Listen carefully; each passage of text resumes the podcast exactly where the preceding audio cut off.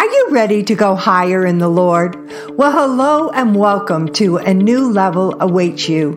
I am your host, Lois Flewelling. We all desire spiritual growth, but do not always know where to begin. On A New Level Awaits You, we provide steps to guide you into your divine assignment and reach greater levels of greatness in the Lord. New levels include receiving dreams and visions, more intimacy on a daily basis, deeper levels of understanding the Word of God, and experiencing God encounters that will change your life. Get inspired by stories of those who have had life-changing encounters with the Lord.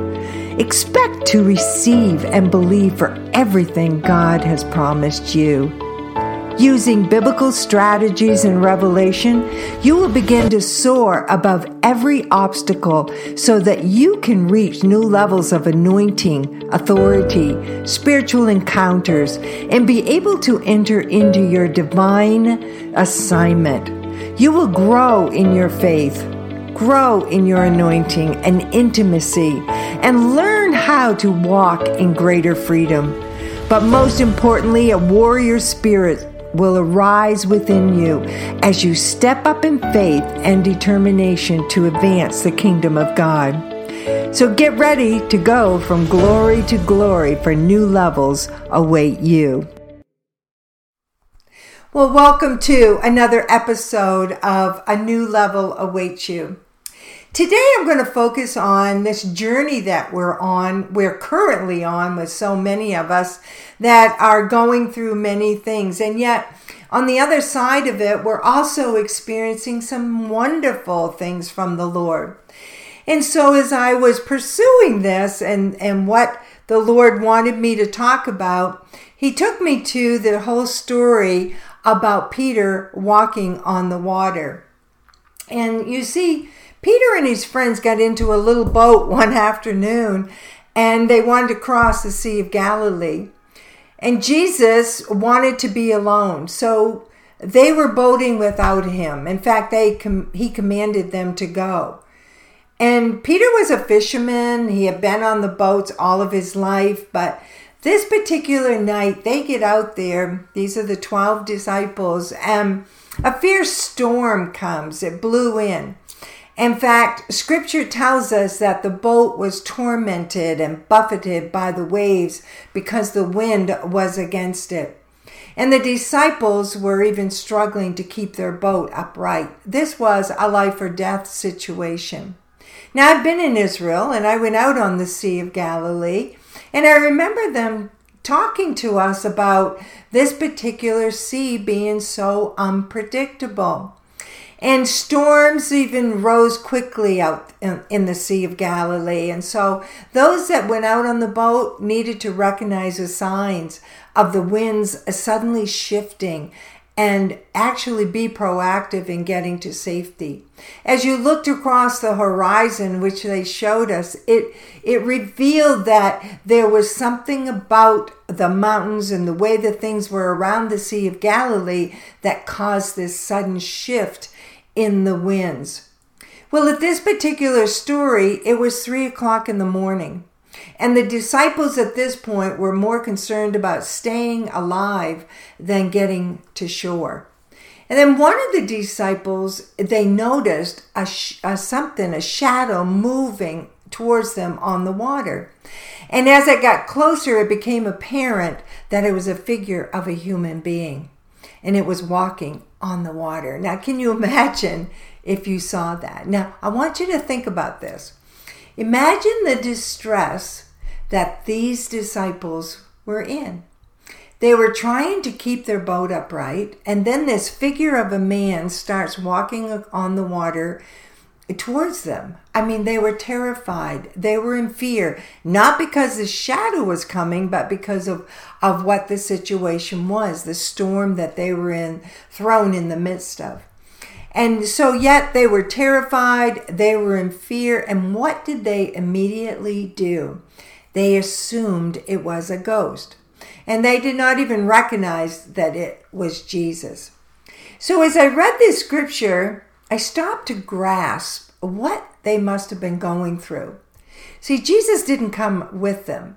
If he had, they probably would have reached out to him immediately for help. But instead, their fears intensified. And they did not recognize Jesus when he came to them to help them. See, in the middle of the storm, often we don't see Jesus either. So I'm not going to be too hard on those disciples, because we're, we often are the very same way. Sometimes we don't ask Jesus to come along with us, and sometimes we don't see him when he's right there in our midst. And other times he has to be so blatant about it so that we can open our eyes to see. And this is what this was about. You know, I wondered, how could this be? Here we have these disciples, and if you back up in this scripture in Matthew, and you look at this scripture, and it tells you in Matthew fourteen that what they had experienced before that, before they even went out on the boat, was an amazing miracle. This was the multiplication of the five loaves of bread and the two fish. And from this amount of food, they fed about five thousand men, besides the women and children who were there with them. And then they had twelve basketfuls of pieces, of broken pieces left over.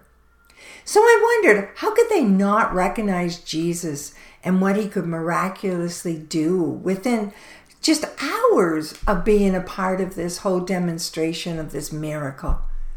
Have you ever wondered why we too can experience miracles and then shortly afterwards forget who Jesus is, even in our lives?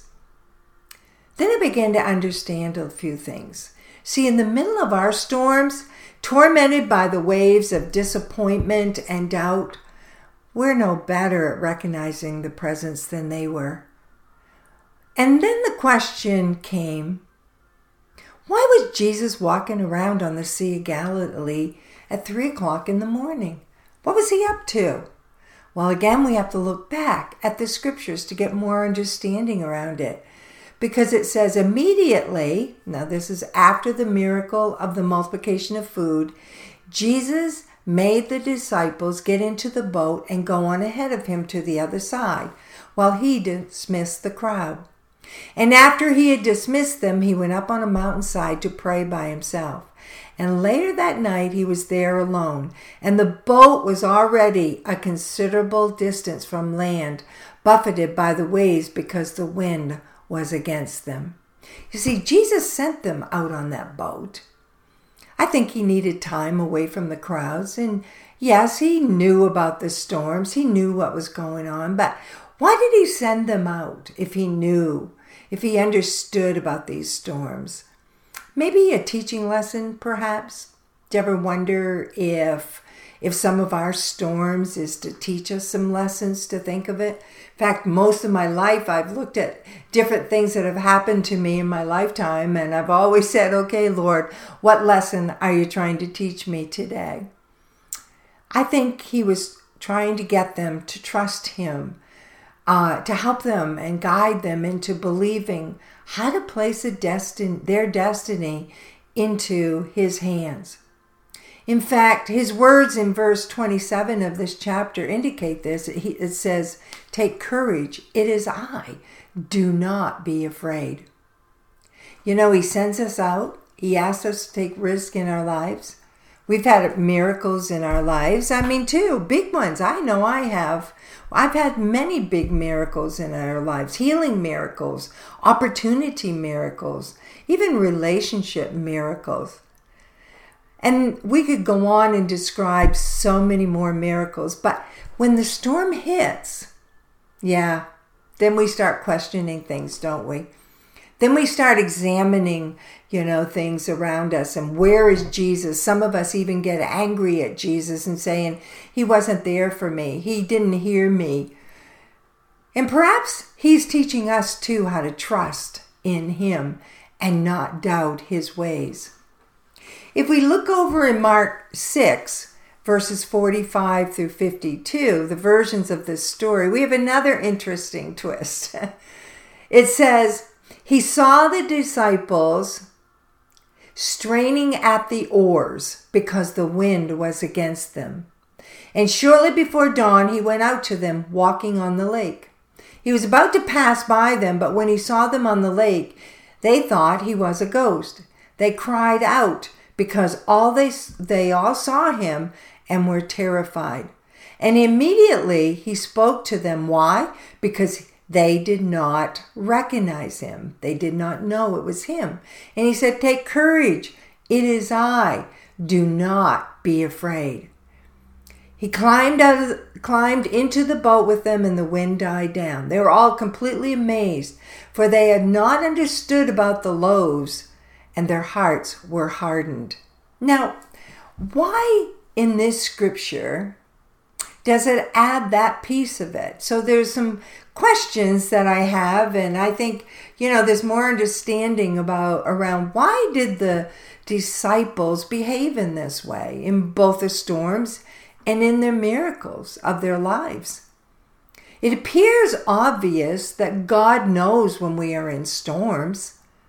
He allows us to figure it out on our own, and then we can call to him. And many of us call at the beginning, some of us call in the in the middle of things, and then lots of them call at towards the very end. And we know that Jesus will step in to help us. This is, we know that from our own life experiences and from scripture. You know, he's capable in this scripture of calming every storm, and he will do that for us.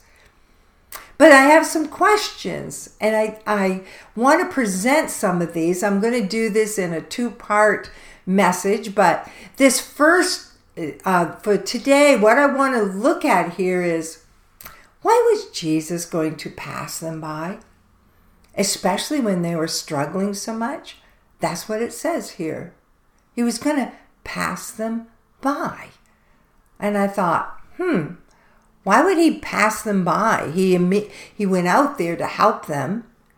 And it's, it's kind of uh, crazy when you look at that, you know, when he says that, that he was going to just pass them by. Why would he go? Why would he be even, what would be his intention around that? And so the second question was, why were the disciples so amazed after being right demonstrated that previous miracle? Had their, uh, you know, their expectation of Jesus not increased? Is that what happens to us? We just take the miracle, but our expectations of what he can do and who he is in our lives doesn't become increased. And my third question is, and I will examine question number two and question number three on the next episode, but why were their hearts hardened? I can understand not understanding the miracle, but I don't understand the hardening of the heart. You'd think it would soften their hearts up. So for the question number one, I want to look at, why did he pass them by? What was going on there? Sometimes do you think that God is just passing you by? Do you think that he's kind of out there, but and, and you just wonder, why isn't he coming in closer? Why is he doing what he's doing? Well, there's a pattern in scripture to help us understand that. You know, see, God put Moses in the cleft of a rock so Moses could see while his glory passed by, and the Lord passed before him. Interesting. Then in, God also told Elijah to stand on the mountain. Do you remember that? He said, "For the Lord is about to pass by." And he heard him, not in the earthquakes, not in the this thundering voice, but in the still small voice. I think in each case, God had to get people's attention, whether it's through a burning bush, as in Moses, or whether it's in the wind or the fire, or even walking on the water. With each person, God was going to call them to do something extraordinary. Each person in these situations all felt terrified, afraid, unsure, very insecure about what God expected of them. But every time they said yes to their calling, they experienced the power of God in their lives, just as we know what happened here in this story. See, as Jesus was walking by, he knew there was a storm out there. He woke up, he knew the oar, they were struggling with the oars. They were straining to keep the boat upright, just like we often strain to keep our lives upright on the and make it stable sometimes. Don't you feel that way? Jesus knows all that. He was there. He was pr- he was praying around a lot of things that and listening to the voice of God during this time. But I believe that if Jesus came out onto the water, I mean, he's pretty capable of doing a lot of different miracles. We don't always understand that. But I think he was demonstrating or revealing to them his divine presence and his power. Jesus has sent them out on the boat, just like he sends us out. He shifts up our life in so many different ways, so that we have to take some risk. We have to step out into the unknown. Yes, we do it. We do it afraid. Some of us don't do any of it because we're too afraid. But when we say yes to that and take those steps, he's right there with us. He's around us. He's he's coming close to us. He's saying, I just want to reveal to you I'm here. You're safe. I can help you. I have an amazing power. I have a divine presence, and I'm right here with you. You see, Jesus understands our storms, and he understands that these storms are going to try to get our eyes off in him. And then Jesus enters again with his presence and his power to impact us in such a way that we shift our focus back on him. See, they were so focused on the storm that they could not recognize Jesus, that he was right there. He was coming towards them. They knew it was something, and they were still so focused on their fear and their and how terrified they were that they thought it was a ghost. Sometimes we kind of shift that up, so we all we see is the fear, the anxiety, the evilness, or the demonic stuff. All we ever see is is that, because we've taken and refocused our eyes on that, all the stuff going on, all the things that are happening in our lives. And we all experience those times, but I believe God is really trying to say to us today, I'm in the midst of all this. I'm right there. I'm on the shore of all this, and I'm watching you. I'm I'm checking you out. I know what you're, I know how far you can go before I need to intervene. He doesn't want us to stay in that. Now, he keeps on telling us, you know, do not fear, do, you know, and he says, take courage. It's me. I'm here. That's what he's saying to them. And so, you know, when Jesus enters in with that power and the presence to impact us in this way, I mean, it's to put our focus back on him. In my life, it happens again and again and again. I have a huge faith. I've taken lots of risk. And then the storms come. And then I notice my faith kind of shifts and diminishes some. Then I notice that my focus gets so much onto what's happening in my life that I'm not focusing on Jesus and, and giving him and talking to him and praying to him and helping, allowing him to guide me. See, Jesus often will enter in and shift us back with his greatness, his faithfulness. He tells me, you can trust me. I am safe with him. Take courage. It is me. I want to leave you with this message today, that you may not think that Jesus is there with you, that he's not in your midst. It may be that you're just not focusing on him. Maybe you're focusing too much on the storm, and he's coming with a strong message today in the midst of every storm that you're going through out there today. He is with you. He may be right around you, and it may look like he's passing you by, but my my impression of all that is that he is going to, he's going to surround you with his presence, and he's going to bring you to safety, because that's who he is. He's always watching over us. He always is caring about us. He wants us to be safe in the midst of whatever we're going through. But I think it's more than that. He wants us to begin to trust him for the greater things. He wants us to start, begin to step out of our boats of comfort and walk on water. And I'll get into that on the next episode. So I'm praying that you'll stay tuned to that, because he is calling us to walk on the water. Get out of our comfort places and start stepping in, stepping in completely, trusting him, and to do the very things that he's calling us to do. So for today, just go with this. He wants to get your attention. And yes, he will use some extreme ways sometimes to get your attention. For Moses, yeah, the burning bush, but it turned Moses' focus back to God. For some, I mean, even like them, it's the wind. Maybe it's the fire part of things, but I know this. God wants to revert us back to look at him for all things. So can you trust him today?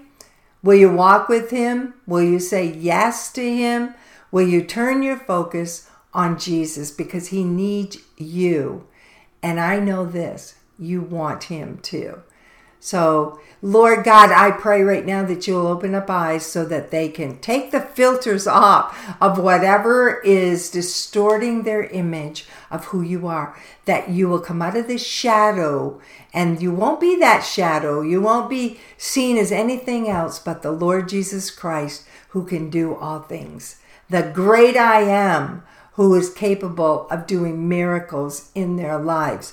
And so, Lord God, I thank you, Lord, that you're pulling them out of this storm.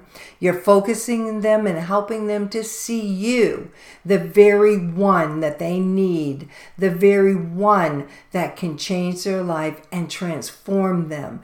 And we give this praise and glory to you in your precious name. Amen. I am excited about where God takes you in our journey together. I truly believe great exploits await you. Visit my website, lois flewelling dot com, for books, blogs, and messages to reach your new level in the Lord.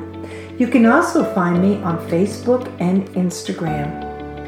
If you enjoyed today's episode, please subscribe, rate, or review the show on iTunes, c p n shows dot com, or wherever you listen to podcasts. Your review helps the show reach more people and spread the gospel and grow the kingdom of God.